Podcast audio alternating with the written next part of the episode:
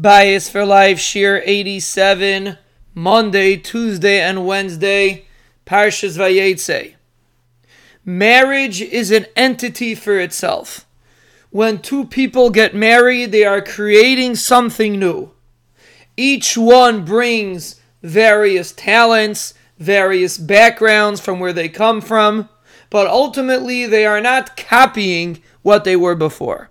They are creating a new existence, a new house, a new marriage.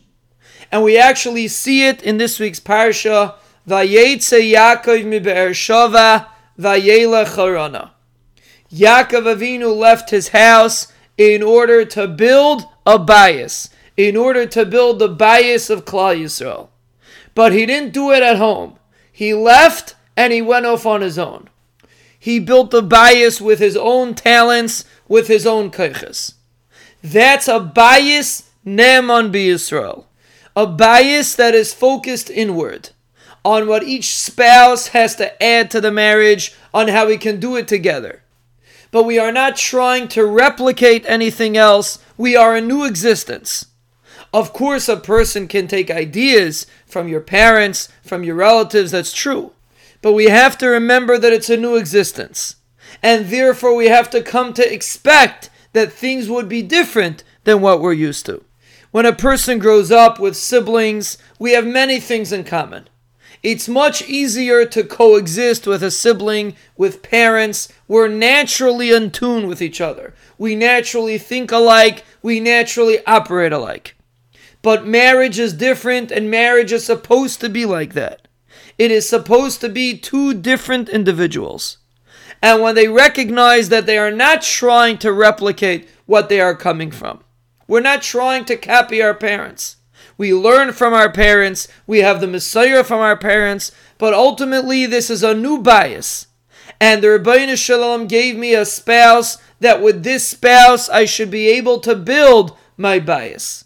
Even if my spouse is different than my parents even if my spouse is different than my siblings. And things are very different. It is supposed to be like that. This is my new existence. This is how HaKadosh Baruch Hu wants me to serve Him. And that's how we have to view marriage. Yaakov.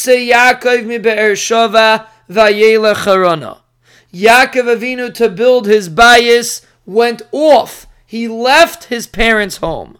Why? Because marriage is something new. Like the pasuk says, "Al kain yazav ish es aviv esimai." A person leaves his mother and his father, v'davak be'ishtay, and he should stick with his wife.